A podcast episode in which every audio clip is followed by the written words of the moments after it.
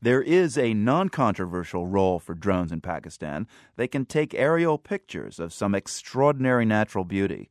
Remo Mesina is a drone operator for Dedicam, which is a company that specializes in using remote controlled helicopters to shoot video. Now, Remo, you were in Pakistan using a, a remote controlled aircraft, but not for the military. You were in the Himalayas in the dramatic Karakoram mountain range. Tell us what you were doing.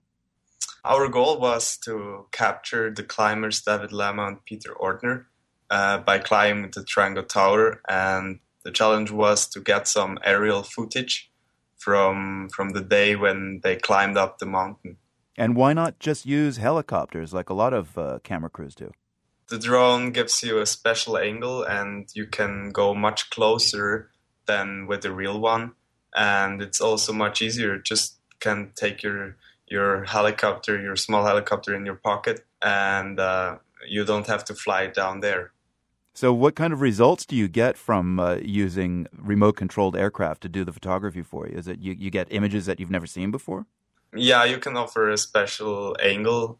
Um, if you take a real helicopter, you're further away. Uh, if you're on the wall, you you're just very close and just additional additional angle to documentation the, the, the climbing. Give us a description of, of some of the images you got that just, you know, even struck you as pretty extraordinary. I think the best picture I got was from the summit when I just just got the, the call on the walkie-talkie and I flew up and I seen the, the three guys on the top of this mountain and I could fly around and this this was really impressive for me.